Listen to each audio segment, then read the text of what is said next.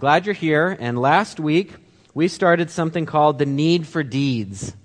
The need for deeds, understanding the role of good works in your life. And we started off with Ephesians chapter 2 and verse 10, which says this We are God's handiwork, created in Christ Jesus to do good works, which God prepared in advance for us to do. And I tried to, to talk a little bit last week uh, about the motivation for our good works. And last week I said the wrong motivation for our good works is that we might somehow have our acceptance with God. That we might either acquire God's love for us, acquire God's acceptance for us, or maintain God's acceptance for us. Both of those are wrong motivations for good deeds. The good stuff that you do, and you're supposed to do good stuff, you know, we've just seen in Ephesians this morning that the first three chapters of Ephesians are doctrinally rich. But that doctrine is supposed to make a difference in your life, even down to the family unit. So the Bible is full of commands, imperatives, whatever you want to call it, things that you're supposed to do. But the motivation for our doing those good works, those good deeds, the things that we're supposed to do, is not to get God's favor or to keep God's favor. And most of us are probably on the same page with getting God's favor. We understand that we get God's favor through, through grace, through faith in what Jesus has done for us. But many of us as believers live our Christian lives as, as if now that God has given us grace, we must maintain God's favor by the good stuff that we do and Romans chapter 1 and verse 17 that says, our, The righteousness that we have is by faith from first to last. In other words, you're standing with God as much as when you are converted to this very moment until you are on your deathbed is all a matter of grace. It's all dependent on what Jesus Christ has done for you. So, motive is important. The motive behind our good works is extremely important. And I tried to give you this statement to try to explain exactly how the Bible talks about good works. Good works are a necessary consequence, not the qualifying condition of our standing with God. They're a necessary consequence, not the qualifying condition. A qualifying condition is something that says, if these standards, these requirements are met, I will accept you. You will qualify for my favor, my acceptance, my love. That's not the gospel, is it? The gospel doesn't give out a list of things that must be right with you so that God will accept you. The Bible says there is nothing in the world that you can do to possibly gain my favor because you are sinful. And so I will do for you what you are incapable of doing for yourself. And I will do that on the basis of Jesus' work on the cross. So, good works are not a qualifying condition of our acceptance with God, but they are a necessary consequence. They are a necessary consequence. So, we're trying to avoid the two ditches. Remember last week we talked about the two ditches? One of them is legalism, which says, I must obey so that God will accept me. The other ditch that we can fall into is that of license I need not obey because God has accepted me. Both of those, if you're following both of the, either of those, you're off the path. You're off the road. And so our, today I want to spend more time talking about the fact that our good works are a necessary consequence. But I just want to give you one quote that I wish I could have included last week because it makes the point for us that we have an inherent within us uh, aversion to grace. Okay, grace is unnatural. The message of the cross is scandalous. The reason the story of the prodigal son packs such a punch is because the guy who screws up his whole life and everybody else's life gets forgiven without really having to work it, work it out. He doesn't work it off. And we're familiar with the story of the prodigal son, and so sometimes we miss that. But, but when, you, when you read that with fresh eyes and you see, okay, the person, he, he, the son comes back, repents after living this terrible lifestyle, and he's just back in. Really? That's all there is to it? He doesn't have to pay? We have an aversion to grace because we don't operate often with grace. But Martyn Lloyd-Jones pastor from Westminster Chapel in London from 1939 to 1968, said this There is no better test of whether a man is preaching the New Testament gospel of salvation than this that some people might misunderstand it and misinterpret it to mean that it really amounts to this that because you are saved by grace alone, it does not matter at all what you do. You can go on sinning as much as you like because it will redound all the more to the glory of grace. That is a very good test of gospel preaching. If my preaching and presentation of the gospel of salvation does not expose it to that misunderstanding, then it is not the gospel. The gospel is a message of acceptance with God solely on the basis of what Christ has done alone. And friends, we have to get that. You have to get that. You have to understand that. But we get worried, don't we? We get worried that if we preach a message like that, we're taking away every incentive for doing good if my incentive for doing good is it's got to somehow be tied to God's acceptance for me because if you go around and tell people something crazy like God has just accepted you, they're not going to do good stuff anymore. Because we understand that the goal of the gospel impacting our hearts is transformation. The point of our salvation isn't just to save us from hell. The point is to make us, from make us like Jesus. That's what God is doing. That's what God is in the process of doing. He's conforming us to the image of His Son. And so we get worried. If I preach the gospel like that, people won't be conformed to the image of Christ's Son. They won't do the stuff that they're supposed to do because there's no reason to. But the point that I'm trying to make to you this morning is that good works are a necessary consequence for our acceptance with God. A consequence is something that follows something else.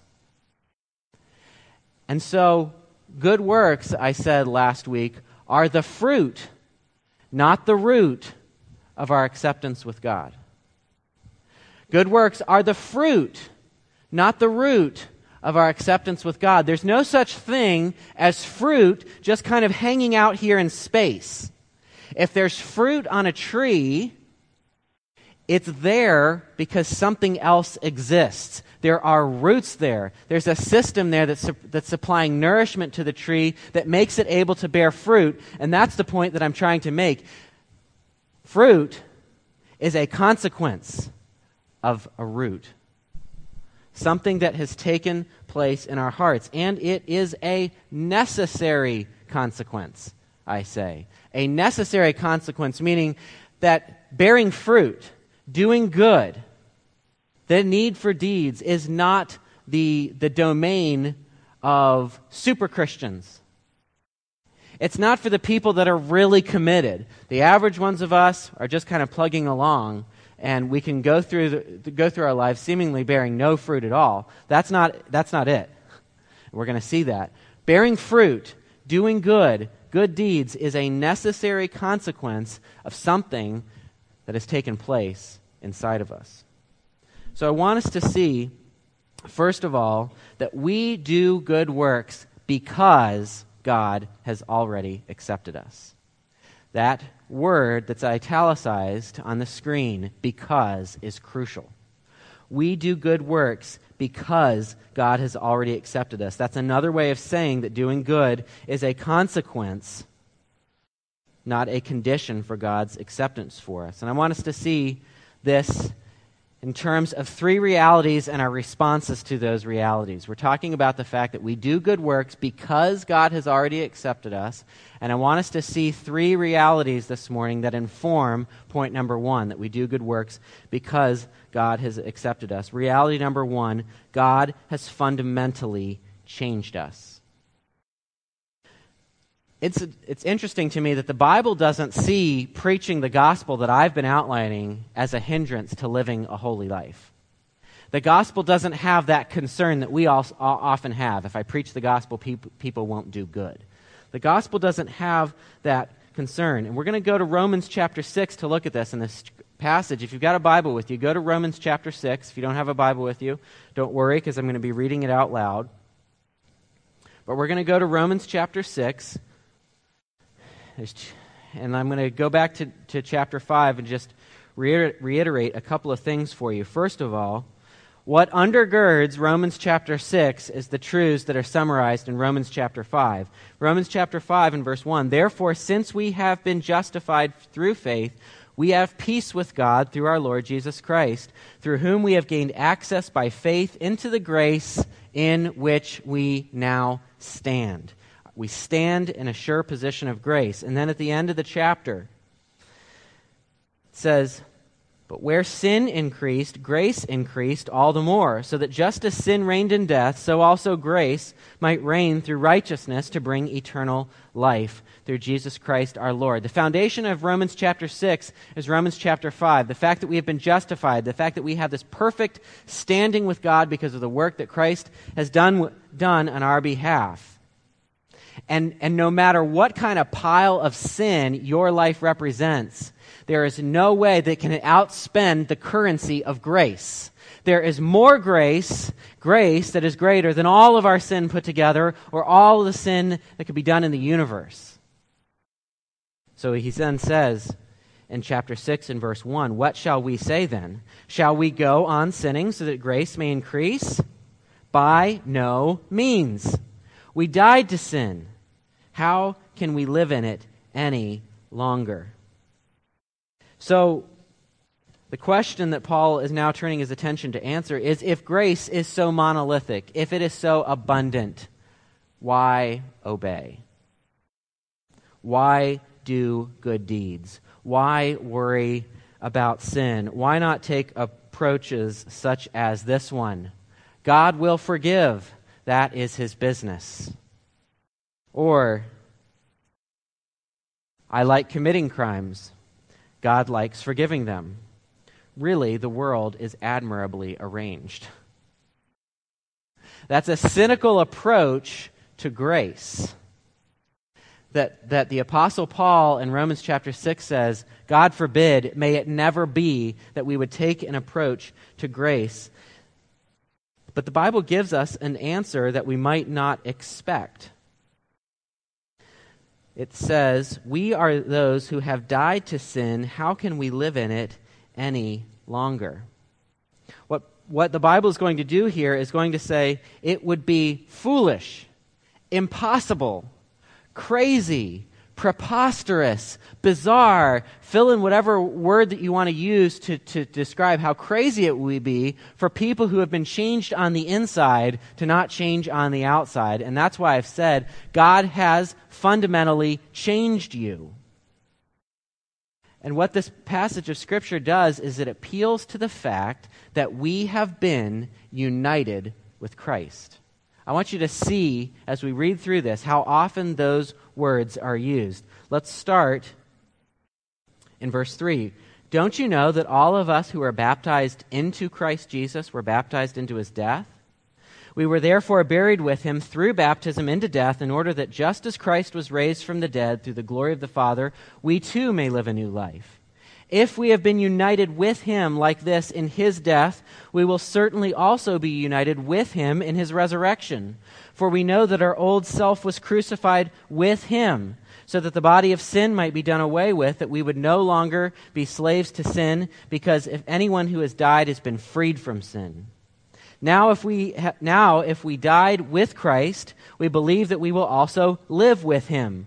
For we know that since Christ was raised from the dead, he cannot die again. Death no longer has mastery over him. The death he died, he died to sin once for all, but the life he lives, he lives to God. Now, we don't have a lot of time to spend walking through this passage, but over and over and over again, it says that you have been united with Christ. Over and over again. You've been united with Christ's death. You've been united with Christ's resurrection. This is the biblical doctrine of union with Christ.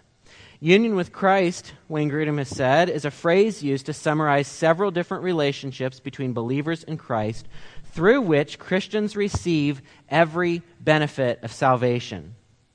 So it's unexpected, but here's what Paul is doing in Romans. He's saying when you are converted, when your heart is changed, when you come to Christ and you receive the gift of salvation by faith, you are spiritually united with a historical event that happened thousands of years ago. And that, that being united with that spiritual event that happened thousands of years ago has ongoing effects in your present day life. In other words, Christianity isn't just an esoteric uh, religion that's, that's something of, of thoughts and words and ideals. It's not, just, it's not just stuff to be believed, it's stuff that affects your experience. So, what Paul is saying here, he's saying, You have been fundamentally changed. Remember when Nicodemus came to Jesus and says, What must I do to be saved? And Jesus says, You have to be born again. In other words, you're changed into a completely different person. You have died to sin. Sin, though it still carries its temptations, is no longer a ruling principle in your life. You're no longer a slave to it anymore. Not only have you died to sin, not only has Christ's death to sin become your death, but you are now raised to walk in newness of life. So you've been, the fact that you've been united with Christ means that you've died with Him and been raised, and you live in a completely different way under completely new principles. In other words, Christianity isn't just about ideas, it's about experience. And Paul says it would be preposterous for you to pursue sin anymore because you've been changed. You're not the same. So, a caterpillar that has become a butterfly doesn't say, I'm a butterfly now, but I didn't really do anything to become a butterfly. It just kind of happened. I took this long nap and, whoa, I got wings now. but why should I do butterfly stuff? Okay? It doesn't say that. It flies across an open field because it can. Its nature has fundamentally been altered. It isn't a caterpillar anymore. It isn't, it isn't, uh, it isn't stuck on the ground anymore. Metamorphosis has happened. It can fly up to new heights because it has new desires and new ability. It can see the top of the tree and it can get there. And it's the same thing with us. Once we find our hearts change, we don't sit around thinking, well, why should I do anything since I didn't, I didn't pay for it anyway? A person who has that kind of attitude is a person who has never really truly been changed. Because when you meet Jesus and when you, you are united with Christ, you are united both with his death and with his resurrection, and moral transformation has occurred in a remarkable, profound way that affects your experience today. So our response should be this do not let sin rule.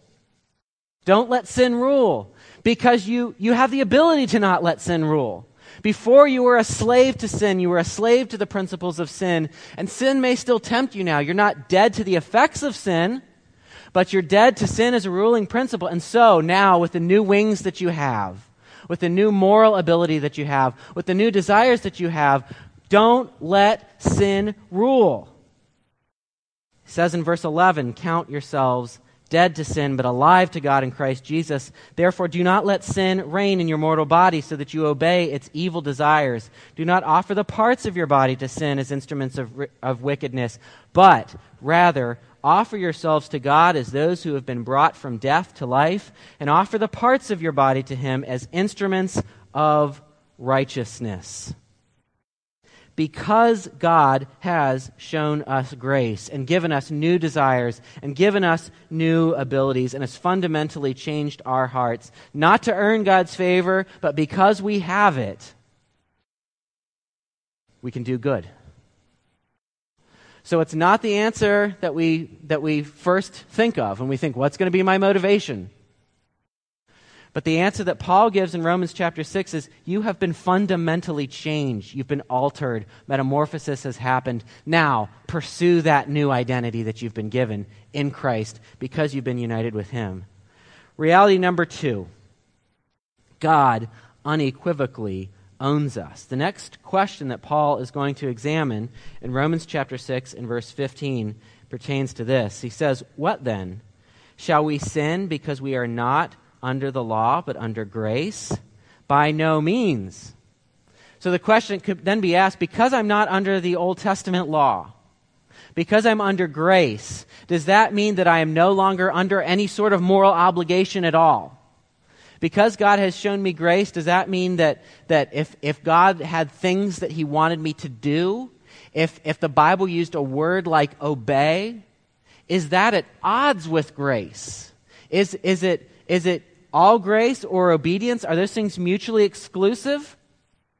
That's the question I think that's being asked here. And again, we mentioned him last week, but Jonathan Edwards is helpful to us here because he says this Which way, in other words, how is it inconsistent with the freeness of God's grace that holy practice should be a sign of God's grace?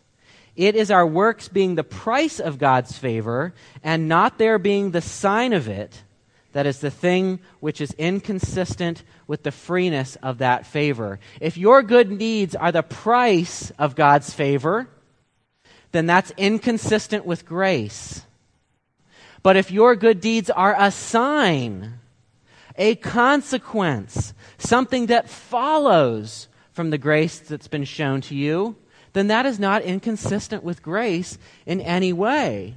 And so we may not con- continue in sin even though we are under the law and not, uh, we are not under the law, but under grace. And so let me read a couple verses to you, starting with verse 16 in Romans chapter 6. Don't you know that when you offer yourselves to someone to obey him as slaves, you are slaves to the one whom you obey, whether you are slaves to sin, which leads to death, or to obedience, which leads to righteousness? But thanks be to God that though you used to be slaves to sin, you wholeheartedly obeyed the form of teaching to which you were entrusted. You have been set free from sin and have become slaves to righteousness. So, the point that the Bible is making here for us is that there, the alternative is not obedience to God or freedom. And that's sometimes the way the world thinks. The world thinks, I don't want to, I don't want to become a Christian because I see the moral obligations that are placed on Christians. I want to be free, right? I don't want to have to obey stuff. I don't want to have to do stuff. I, God's going to require something of me. I would like to be free. And the Bible tells us that is an illusion. You are either, according to this passage, a slave of Satan and sin which leads to death, or you are a slave of God and righteousness, which leads to eternal life. There's no middle ground. There's no freedom from law, total freedom as an individual. You are either serving on your way to death or you are serving on your way to life. And the Bible says that we must have, because we have been changed, we also need to recognize that we have been unequivocally owned by God. We are his slaves. And verse 17 tells us that this is not a bad thing. It sounds oppressive, slave terminology. He says in verse 17, But thanks be to God that though you used to be slaves to sin, you wholeheartedly obeyed the form of teaching to which you were entrusted. In other words, you can be a servant of God. You can do the deeds that God has prepared in advance for you to do. You can do that with a thankful heart. And you can do it wholeheartedly. Why? Because you're on the path of righteousness that is ultimately going to lead to life. The path of freedom that the world thinks exists is really the path of slavery leading to death, and it does not promise the joy, it does not provide the joy that it promises. And so we're to, to offer ourselves as slaves to God, responding to the grace of God, because we don't respond to God as our judge, we respond to Him as our loving Father. You can respond to God in obedience with a thankful heart because God has already accepted you. And if you're responding to God for any other reason, if you're responding to God to earn His favor, then you are constantly going to let both Him and yourself down. You are going to be on the treadmill of trying to provide your own righteousness. And Galatians has told us that you cannot get righteousness by obeying law. It can't be done. Let Jesus be your righteousness and find grace.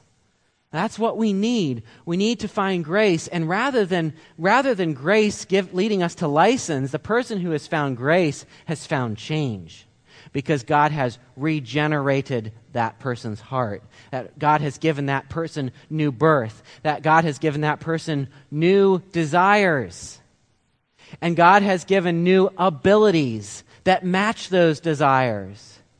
And so now, freely offer yourself to God as His slave, doing the things which lead to righteousness. So the response that we're supposed to have is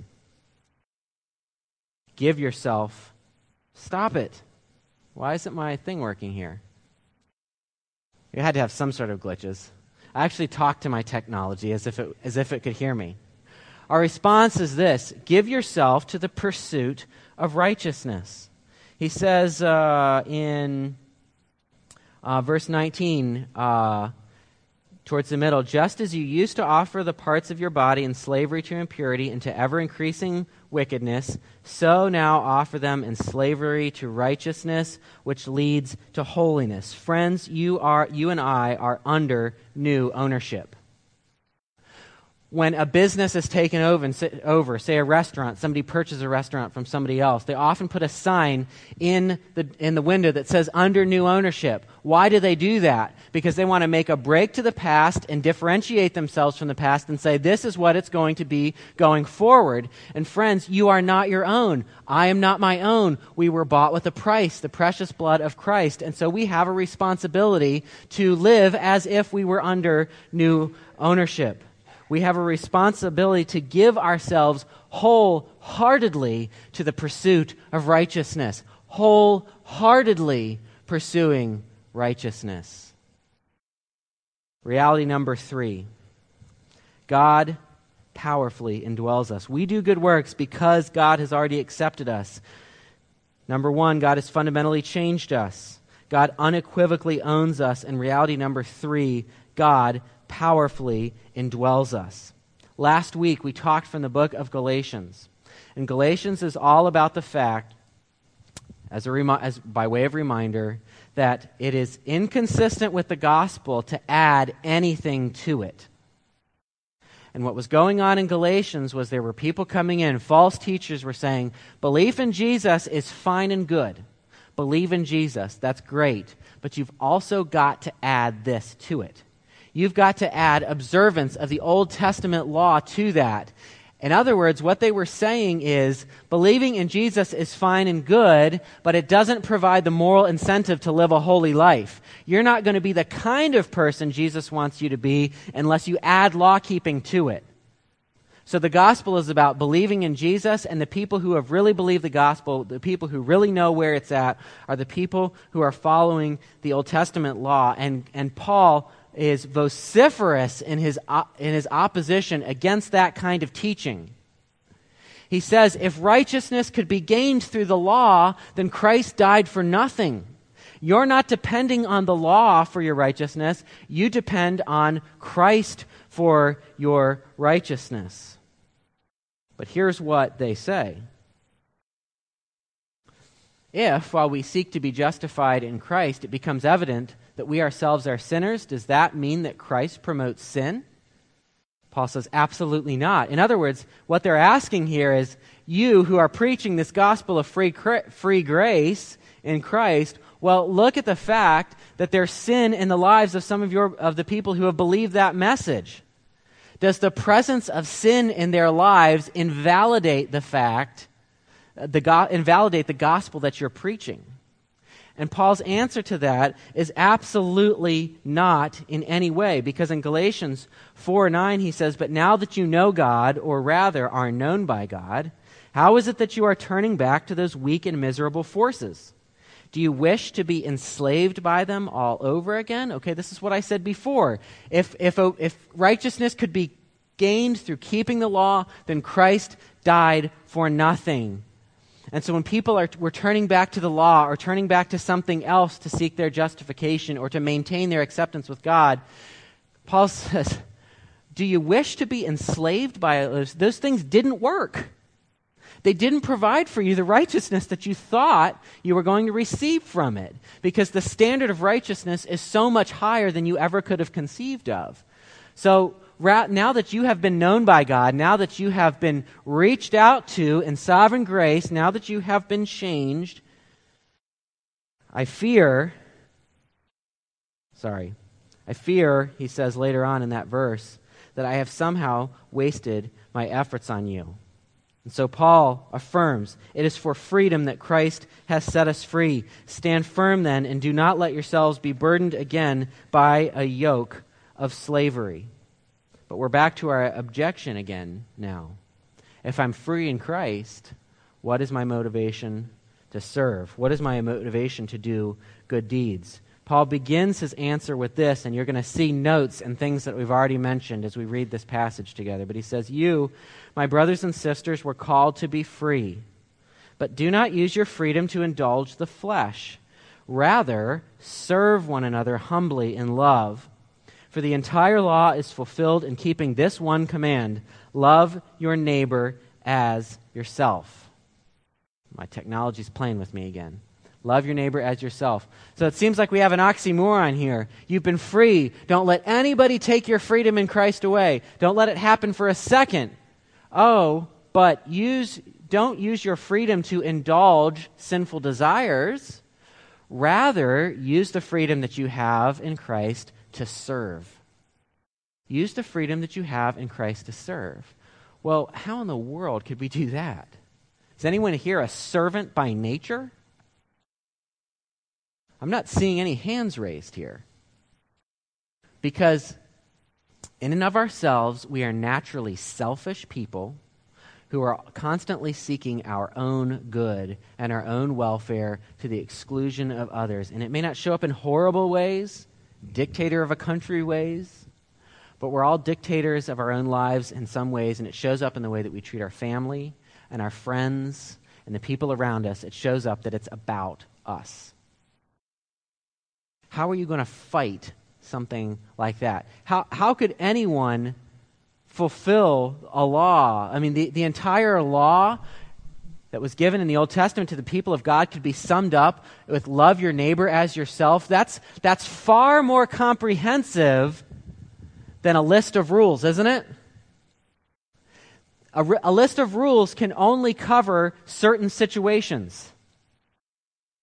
But this heading that says, just love everyone as much as you love yourself, that's way harder to keep than a list of rules because you will never be able to write enough rules to cover the situations that you're going to encounter for loving your neighbor as yourself. How are you going to do that? Galatians says, So I say, walk by the Spirit, and you will not gratify the desires of the flesh. It's reality number three that we were talking about. God powerfully indwells you. Here's the trump card that Paul has to his detractors who say, You don't add the law, people aren't going to do what they're supposed to do. And Paul says, I've got something better than an external set of laws. How about God living inside of you? Is that enough? Is that powerful enough for you? Friends, we have been delivered from the penalty of sin.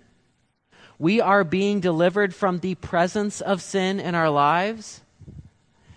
And we have the Holy Spirit powerfully working within us to steer us in the proper direction. You actually have God within you compelling you forward down the right path. And so the rest of Galatians is talking about the fact that we are supposed to, in chapter 5 and verse 16, walk in the Spirit. Or chapter 5 and verse 18, we're supposed to be led by the Spirit. Or verse 25 says we're to live by the Spirit. Or keep in step with the Spirit. Or 6 8 says that we are to sow to please the Spirit. In other words, you've got the Holy Spirit giving you new desires, giving you these new abilities. What are you supposed to do as a Christian now? Follow it the Spirit is setting a trajectory for our lives. Don't step outside of the trajectory. Follow the trajectory. Sow to the Spirit. Sow things in your heart and your life through the Word and through Christian relationships and all the kinds of things. Sow the things that are going to make you grow. People wonder sometimes, why am I not growing? It's because they're sowing to the flesh. Why am I having trouble with being so tempted by sin? It's because we're sowing to the flesh. We're feeding those desires. But the Bible says you're powerfully indwelt by God Himself, such that you can now be given a command like love your neighbor as yourself and actually start to pursue it because you've got this power working within you. So follow it, sow to it, believe it, keep in step with it. Our response is truly to follow the Spirit. Now we have just a few minutes left, so I'll try to wrap this up quickly. But we do good works, first of all, because God has already accepted us. Now, we see, secondly, we must do good works. We must do good works because God has already accepted us. We must do good works because God has already accepted us. We've, they are a, a necessary consequence of God's acceptance. I've said they're, they're not optional. They're not for the realm of the super committed. All believers are to do good works. All believers are to follow that internal compelling of the Spirit. All believers are supposed to live out of their new identity in Christ. All believers are supposed to recognize that they are no longer under the ruling principle of sin, that, that sin and, and death is, no longer has mastery over them, and they are now slaves to God and righteousness and life, and they can pursue those things with joy. That is supposed to be the experience of all believers. We may not experience to the same degree. Some of us are going to grow slower than others. Some of us, the growth is going to be two steps forward and a step back. Some of us, the growth is going to be imperceptible at times or even for years. But Christians necessarily grow. Christians necessarily change. They can't help but change because they've got something inside of them driving it. And so, friends, if we aren't doing good, if our lives are not characterized by fruit, and I'm not talking about a whole orchard of fruit, but if there's no fruit in our lives, we're not supposed to say, I better do better at working fruit. We better start asking ourselves, I wonder if real heart change has happened. Because when heart change happens, fruit appears. It's something that we must do. And I'm going to turn you over to James 2 in these last moments.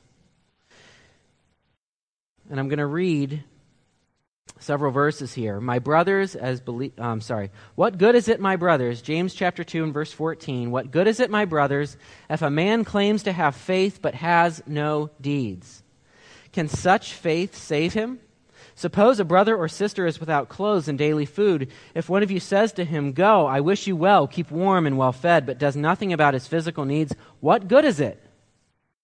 So, James is drawing a connection, a straight line from faith to works, and showing us that works are the evidence of saving faith. Just as it would be it would be mean spirited if someone were to come to us and need something, and we were to say, Wish you well, brother, be warmed and filled, and go on our way without doing anything at all. We would be hypocrites, wouldn't we? And a life that's not characterized by good deeds is a hypocritical life. That's the point that James is making. Faith is evidenced by deeds. Verse uh, 18 someone, But someone will say, You have faith, I have deeds. Show me your faith without deeds, and I will show you my faith by what I do. You believe that there is one God? Good. Even the demons believe that and shudder. So a person is saying isn't isn't is saying, "Hey, one of us has works, One of us has deeds. It's all good, right? But, but if you have works without faith, the Bible tells us that all your righteousness is like rubbish, garbage, filthy rags. It can accomplish nothing. So you could do good works without faith your whole life and have it amount to nothing.